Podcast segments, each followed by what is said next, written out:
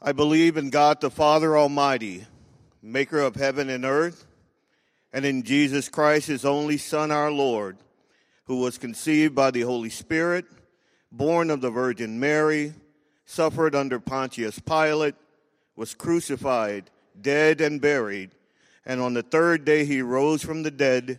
He ascended into heaven. He sitteth at the right hand of God the Father Almighty and from thence he shall come to judge the quick and the dead. I believe in the Holy Spirit, the holy Christian church, the communion of saints, the forgiveness of sin, the resurrection of the body, and the life everlasting. Amen. John 6, 64 through 71. Yet there are some of you who do not believe. For Jesus had known from the beginning which one of which of them did not believe and who would betray him. He went on to say, This is why I told you that no one can come to me unless the Father has enabled them. From this time, many of his disciples turned back and no longer followed him. You do not want to leave too, do you? As Jesus asked the twelve. Simon Peter answered him, Lord, to whom shall we go? You have the words of eternal life. We have come to believe and know that you are the Holy One of God. Then Jesus replied, Have I not chosen you, the twelve? Yet one of you is a devil. He meant Judas, the son of Simon Iscariot, who, though one of the twelve, was to later betray him. Amen. Thank you, Leon. And I invite you to keep your Bible open uh, to John chapter 6, and then uh, we're going to be working our way uh, around some other passages in John as well. As you remember, the last six or seven weeks, we've been talking about the great I ams uh, that Jesus declared in the Gospel of John. And last week, I talked about when Jesus said, I am the true vine, which means there was also a defective vine. he was the true one, he was the genuine vine. And then we also talked about there were true disciples, but there were also, you know, phony disciples. And we talked about Judas. And so after that message, somebody came up to me and said, Well, Dave, why in the world would somebody, you know, choose a devil? You know, why did Jesus choose Judas, because he said, Have I not chosen 12 of you and one of you is a devil? And that's a good question. So we're going to talk about that today. And a lot of people have questions about God, and that's okay. You know, it's like uh, I got a little, little couple little guys had some questions. One little guy said uh, to God, you know, what's a million dollars like to you? And God responded, He said, a penny. And the little boy said, well, what's a million years like to you? And God said, well, it's like a second. And the little boy kind of thought for a minute and smiled and said, God, give me a penny. And God said, In a second. Another little boy story sitting underneath a big oak tree in the middle of a watermelon patch. And, and the little boy couldn't figure out how God could be so stupid, you know, to, to have this big, huge, strong oak tree holding these little acorns in place. And then this watermelon vine, a skinny little watermelon vine, hold these huge watermelons. You know, he was sure that God just didn't know how to do things. And then an acorn fell on his head. And he said, Man, I'm glad that wasn't a watermelon. Sometimes we don't understand God's ways, do we? Sometimes Isaiah 55 is true. His ways are higher than our ways, his thoughts are higher than our thoughts.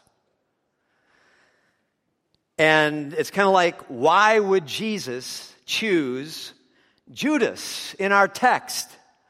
In John chapter 6, Jesus said, There are some of you who do not believe.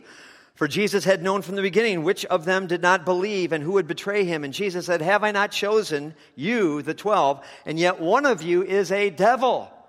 And so, as Paul Harvey used to say, for some of you old timers, now that's a strange, right? Why would Jesus choose a devil? Why would Jesus choose a snake? may I suggest six pretty good reasons? Pretty good reason number one that prophecy might be fulfilled. You might add to some of these pretty good reasons, but this is one of them that prophecy might be fulfilled. And I want you to look at John chapter 13, just a few pages from John 6, John chapter 13, verse 18. And Jesus is speaking, John 13, verse 18. And he says, I am not referring to all of you. I know those I have chosen, but this is to fulfill the scripture. He who shares my bread has lifted up his heel against me. And so Jesus, after washing the disciples' feet, said, I know who I've chosen. Who was it that ate bread with Jesus? It was Judas with him at the table. And Jesus said, Hey, nothing's gotten out of hand here. Nothing has taken me by surprise. I know exactly what I'm doing. And the scripture says that Jesus uh, is referring to another scripture in the Old Testament. The scripture that Jesus is referring to is Psalm 41, verse 9. And Judas sat at the table with Jesus, and he walked with Jesus, and he talked with Jesus, and they were companions, and they were friends, and they had times of fellowship together, probably had many, many meals together. And yet Judas lifted up his heel against Jesus. Only a friend can betray. Jesus said, I chose Judas that the scripture might be fulfilled. Remember what Jesus said in Matthew 5 not one jot, not one tittle shall fail till all be fulfilled.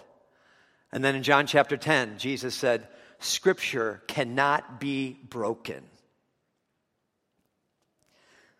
The second pretty good reason Jesus chose Judas was what we've been talking about for the last seven weeks the deity of Christ, the I am statements. The second reason is to demonstrate his deity. That he's claiming to be God, Jesus is. See, the fact that Jesus knew all things speaks of the fact that he was a son of God. You look at John 13, 19, just one more verse. John 13, verse 19. It's the next verse. And Jesus is still speaking. He says, I am telling you now before it happens, so that when it does happen, you will believe that I am He. Now, who is the He referring to? The Messiah that was prophesied in this psalm. This is a messianic psalm. Psalm 41, and Jesus is saying, I'm telling you before it happens, so when it does happen, you will know that I am the one of whom the prophecy speaks. Jesus said, I tell you before it even comes to pass, that you might believe that I am He. Did you know there are more than 333 precise prophecies in the Old Testament dealing with the person of Christ. It is absolutely impossible that these scriptures could have been fulfilled by chance or in any other person. There are more than 30 exact descriptions of crucifixion in Psalm 22 alone, which was written hundreds of years before crucifixion was even a form, known form of execution. I mean, the ancient Jews used to execute by stoning, did they not?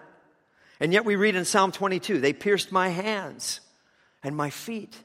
We read the very words that Jesus would say from the cross.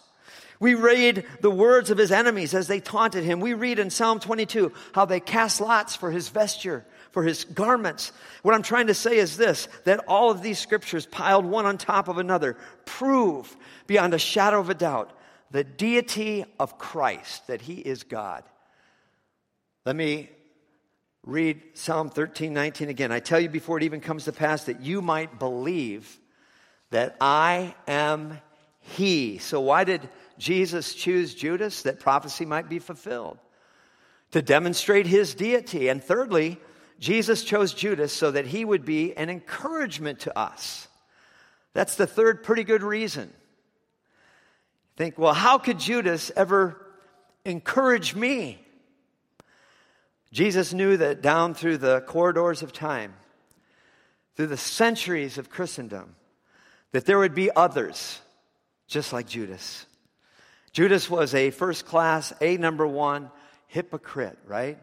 A play actor, a great pretender. And Jesus knew through the centuries there would be many hypocrites. But you see, Jesus allowed a hypocrite to be in the inner 12 that he might show to us that in spite of all that a hypocrite can do, that his church cannot and it will not fail. Jesus said in Matthew 16, the gates of hell shall not prevail against the church. So a Jimmy Bakker, a Jimmy Swaggart, an Elmer Gantry, or Jim Jones will not and cannot destroy the church of Jesus Christ. The double life of a Ravi Zacharias cannot destroy the church of Jesus Christ or the truth of the gospel that Ravi often proclaimed. Aren't you glad the other 11 didn't quit? Aren't you glad that Simon Peter didn't say, well, if that's how, that's the way a Christian's going to act, I'm never going to go back to that church again. No, he didn't say that. He was the mighty, flaming apostle of Pentecost. What I want to say to you is this don't you let the nail of betrayal, don't you let a Judas, don't you let a hypocrite keep you from getting the best out of life. Because there are many phony baloney Christians running around. But don't you know that every counterfeit Christian only proves really the validity and the worthwhileness of a real Christian? People don't counterfeit gum wrappers. They counterfeit $20 bills. Every counterfeit Christian only proves the validity and the worthwhileness of a real Christian. And Jesus allowed Judas to be a hypocrite in the ministry so that it could be actually an encouragement to us. And there were 11 more disciples who went on and who served the Lord. And because of them, you and I are enjoying the faith that we have today. Hypocrites cannot and will not stop the work of God. Jesus said, I'm going to build my church, and the gates of hell shall not prevail against it. The fourth, uh, pretty good reason that Jesus chose Judas was to show the inadequacy of the social gospel. The inadequacy of the social gospel. When was it that Jesus said, Have I not chosen you 12 and one of you is a devil? John chapter 6. What's the context of John chapter 6? It was right after Jesus had fed the 5,000. He had performed one of the most notable of his miracles. Now, you would think that after Jesus fed all those people, they would have been following, you know, in the right way. I mean, let's look at John 6 and go back to a little before the passage that Leon read. John 6, 47 to 51, and also verse 53. John 6, 47 to 51, and then also verse 53. And it says, I tell you the truth. He who believes has everlasting life. I am the bread of life. Your forefathers ate the manna in the desert, yet they died. But here is the bread that comes down from heaven, which a man may eat and not die. I am the living bread that came down from heaven. If anyone eats of this bread, he will live forever. This bread is my flesh which I will give for the life of the world. And then verse 53, Jesus said to them, I tell you the truth, unless you eat my flesh, the flesh of the Son of Man, and drink his blood, you have no life in you. Remember, Jesus had just fed the 5,000. Now, what was Jesus saying? Jesus was saying that physical bread was not enough. It's not enough to feed a person's body. A person needs to feed on Jesus. You know, we need the bread of life. Folks need more than soup, and they need more than soap. They need salvation.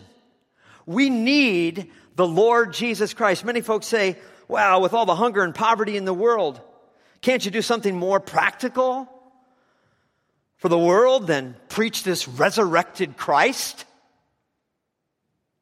There are some folks that say today it's the church's job to house those who are not housed, and to educate those who are not educated, and to feed the hungry, and to train people for jobs, and all these things. And if that's all that we do, then we have failed, and we failed terribly. Jesus had just fed the 5,000. But they went away. They left him like rats leaving a sinking ship. Jesus had to turn to his disciples and say, Will you also go away? Everybody says, you know, change the environment and you'll change the person. Give people a better chance, a better environment. That's what people need. A person doesn't need primarily a better environment. We need Jesus. We don't just need bread, we need Christ. Judas and many others were there at the feeding of the 5,000, and it was there that Jesus said, What you need is spirit. What you need is life. It was then that Jesus gave the warning about Judas. I mean, there have been few men that have had a better environment, really, than Judas. Think about it. Judas lived three years in the personal company of Jesus Christ, and yet Judas died and went to hell. If environment is the answer, what happened to Adam and Eve in the Garden of Eden? I mean, you won't find a better environment than the Garden of Eden. It was not in the slums of Chicago that Adam and Eve fell. It was in the Garden of Eden. And now, I'm not saying, listen, don't take me wrong here. I am not saying that we shouldn't be interested in feeding the hungry because we should.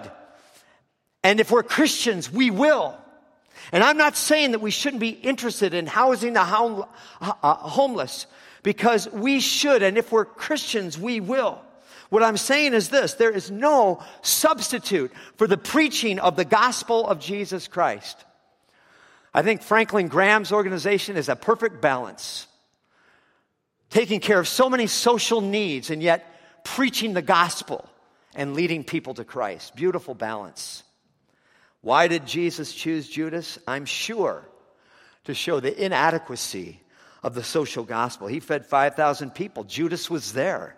Then Judas turned around and betrayed him. He died and he went to hell. What difference does it make if folks live in nice homes, eat vitamin enriched food, and they die and to go to hell? What a terrible thing to die without Christ. What a terrible thing to live without Christ. A fifth and pretty good reason Jesus chose Judas was, I believe, to give a solemn warning to people like you and me, church members. Judas was one of the trusted 12. We've talked about this, remember? He held the purse. We could say he was a church member, he was the treasurer. You see, Judas was there in the flesh with Jesus. You know, outwardly, he was a very good man.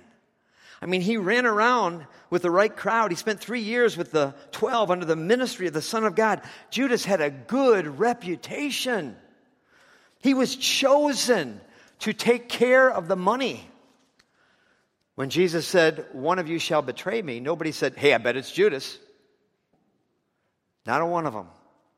They said, I wonder if it's me. I mean, who is it? Lord, is it me? Who's going to betray you, Lord? Not one of them pointed a finger at Judas. He was the last person that they thought would betray the Savior. Judas was a religious worker. I mean, he went out, you know, to preach the gospel with the 70. He was with them when all of the miracles took place. He had the outward appearance of a saint, and he had the heart and soul of a devil. Judas was a church member, but Judas was lost. He was whitewashed rather than washed white. And when Judas walked out into the night, not even the disciples, even the disciples didn't put it all together. They, they thought he might be going out to give something to the poor. Could there be people in our churches like Judas? You know, headed for hell, surrounded by baptismal certificates, Sunday school pins, names on membership rolls. Suppose we were to ask Judas a question Judas, are you saved? Well, I'm a church member.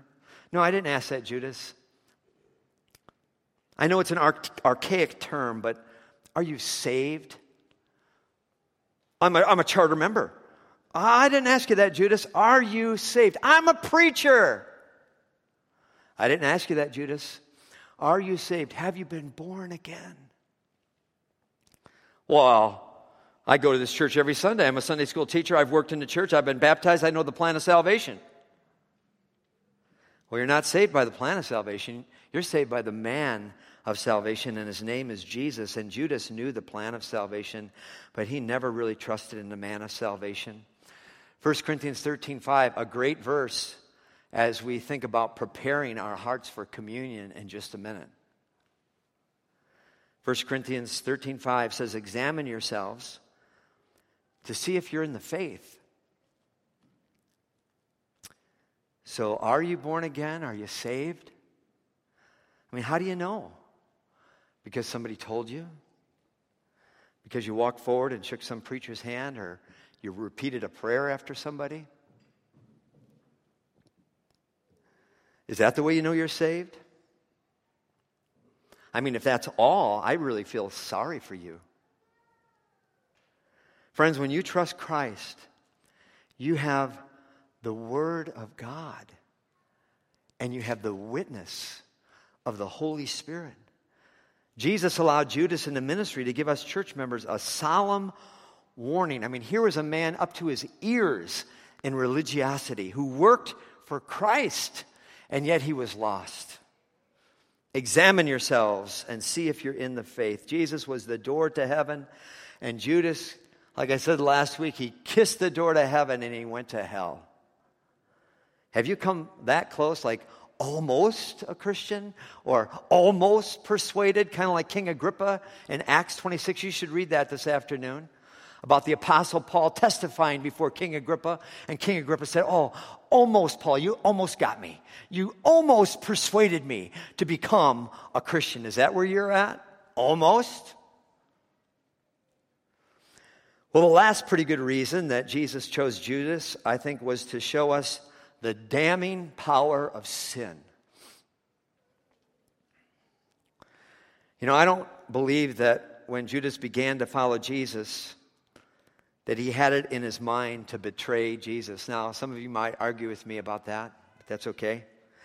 I believe Jesus knew that he would betray him, but Judas didn't know that he would. Judas was, I think, very sincere to begin with, but he never really repented of his sin, and that seed of sin just grew and it blossomed. And I think even he was amazed at what he did. The Bible says that he was filled with remorse. Judas had a heart of a devil, and it came out.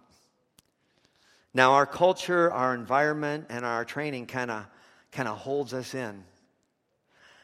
But you will never know the sin that lurks within your heart. I mean, the Bible says of you and me that your heart, that my heart is deceitful above all things. It's desperately wicked. In other words, there is no sin that you are not capable of committing unless you have Jesus Christ to keep you from it. Oh, I'd never, I'd never betray, you know, I'd never do that. No. You be careful. I don't care how good or how proper you think you are. Look at what sin did to Judas. First of all, it deceived him. It didn't work out like he thought it would. I mean, he had that itch for silver, didn't he? He betrayed and sold Jesus for 30 pieces of silver. It didn't work out like he, he thought. So sin deceived him, and then sin actually destroyed him. I mean, listen to how Matthew describes it. So Judas threw the money into the temple and left. And then he went away and he hanged himself. Luke is even more graphic in Acts chapter 1. When Luke writes, with the reward he got for his wickedness, Judas bought a field. There he fell headlong. His body burst open, and all of his intestines spilled out. Ooh, sin is not a pretty sight. Sin deceived him, sin destroyed him, and then finally, sin damned him. Matthew 26, 24, the Son of Man will go just as it is written about him. But woe to the man who betrays the Son of Man. It would be better for him if he had not been born. Some say, again, we talked about this last week. Some say Judas lost his salvation. He had salvation and then lost it. Well, he never had it. He never believed. Jesus knew from the beginning who they were that believed not. Others would have us believe that Judas, he just made a mistake and then he went to heaven. He did not. He departed and he went to his own place. In Acts 125, better had he never been born. Matthew 26, 24. Judas never lost his salvation. He never had it. Sin deceived him, sin destroyed him, and then sin damned him. And God allowed the record to be written here in the Word of God that it might be a warning for us. The nail of betrayal is very, very sharp. But oh, what a price to pay. So, why did Jesus choose Judas? Certainly, that prophecy might be fulfilled. Clearly, to demonstrate his deity and possibly to encourage us, and also to show the inadequacy of the social gospel, and also to give us a solemn, uh, a solemn warning to church members, and last but not least, to show us the deceiving, destroying, and damning power of sin. And those are just a, a few you know, pretty good reasons why Jesus chose Judas, but have you ever thought, why did he choose me?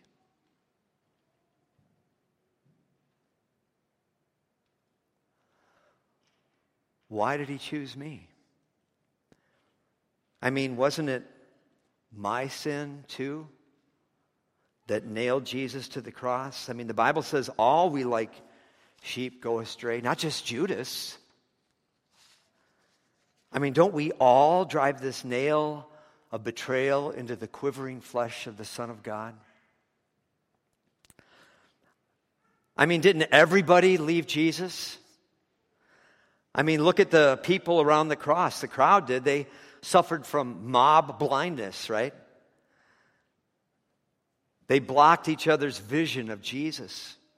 The disciples did. The Bible says all Jesus' followers left him and ran away. Their so called courage was as fleeting as their feet. And when they saw Jesus going down, they got out of there. The religious leaders did. Not surprising, disappointing though.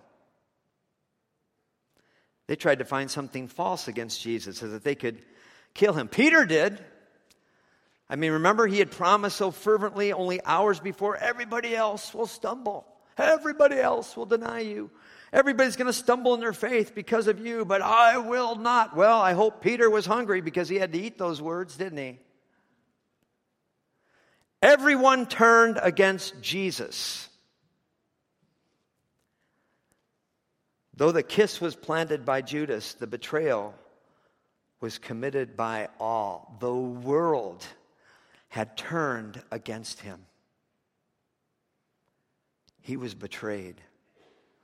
Just like the prophet spoke in Isaiah 53, he was smitten, he was afflicted, he was pierced for our iniquities. The only difference between Judas and the other 11 was this that 11, the 11 came back. Does anyone need a fresh start today? Oh, we, we like to sing about the grace and the wonderful love of God. And I'm so grateful for that because if it wasn't for that, I know I wouldn't be here. Maybe you need to come back today. Maybe that's why you're here today. To just come back to Jesus. Nobody really knows what's going inside your life or your heart right now, but you do. Maybe you need to come back to Jesus and just pledge your allegiance to Him today. In just a minute, uh, before we partake of communion, we're going to sing about three verses of I Stand Amazed in the Presence of Jesus the Nazarene and wonder how He could love me, a sinner, condemned, unclean. I mean, why did He choose me? Let's pray. Father, we just thank you that even while we were powerless, while we were your enemies, you sent Jesus for us to pursue us because you love us, God. You love the whole world. All of us betrayers, all of us deniers. And you call us to come back home. Father, how many of us betray you with a kiss? You know, claiming to love you one minute, the next minute our actions reveal who we are.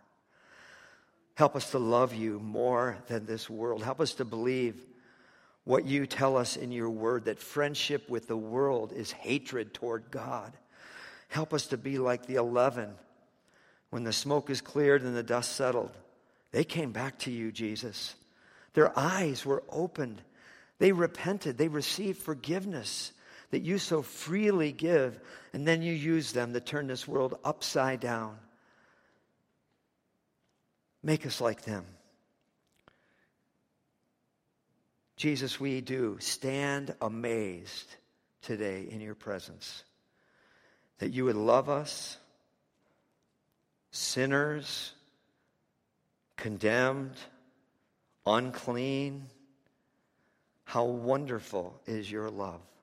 How amazing is your grace. And even as we partake of communion today, we celebrate that. That your body was broken for us and your blood was shed for us. What a wonderful gospel. In Jesus' name, amen. And let's stand. I want to tell you what we did at the first service. Uh, Doug Oz was here with his family, and Doug has been deployed. He's in the National Guard, and he's been deployed for a year, and he's got four kids, little kids. And so we had Doug and Emily, his wife, come up and his four kids. And I asked all the veterans to come. And there was some ladies and some guys up here standing in solidarity with Doug. And we prayed for him. We prayed that God would bless him and protect him and provide for his family while he's away. And we just count it a privilege to be part of the family of God where we can be brothers and sisters and mothers to fa- and fathers to other people's kids. That's what the church is all about. So I invite you to, to pray with me uh, as we conclude the service. And if you uh, need prayer in your life, uh, somebody be here to pray for you in the name of the Lord. And God, we just thank you that none of us really measure up. We always kind of condemn Judas. And yeah, he did a bad thing. So did Peter, and so did all the other ones. And so do we. And that's why we need you, Lord. And I pray even right now, if there's somebody here that just has never said yes, like they're almost persuaded, but even now, before they leave, just in their heart of hearts, they would say, Yes, Jesus, I believe that you are the Son of God.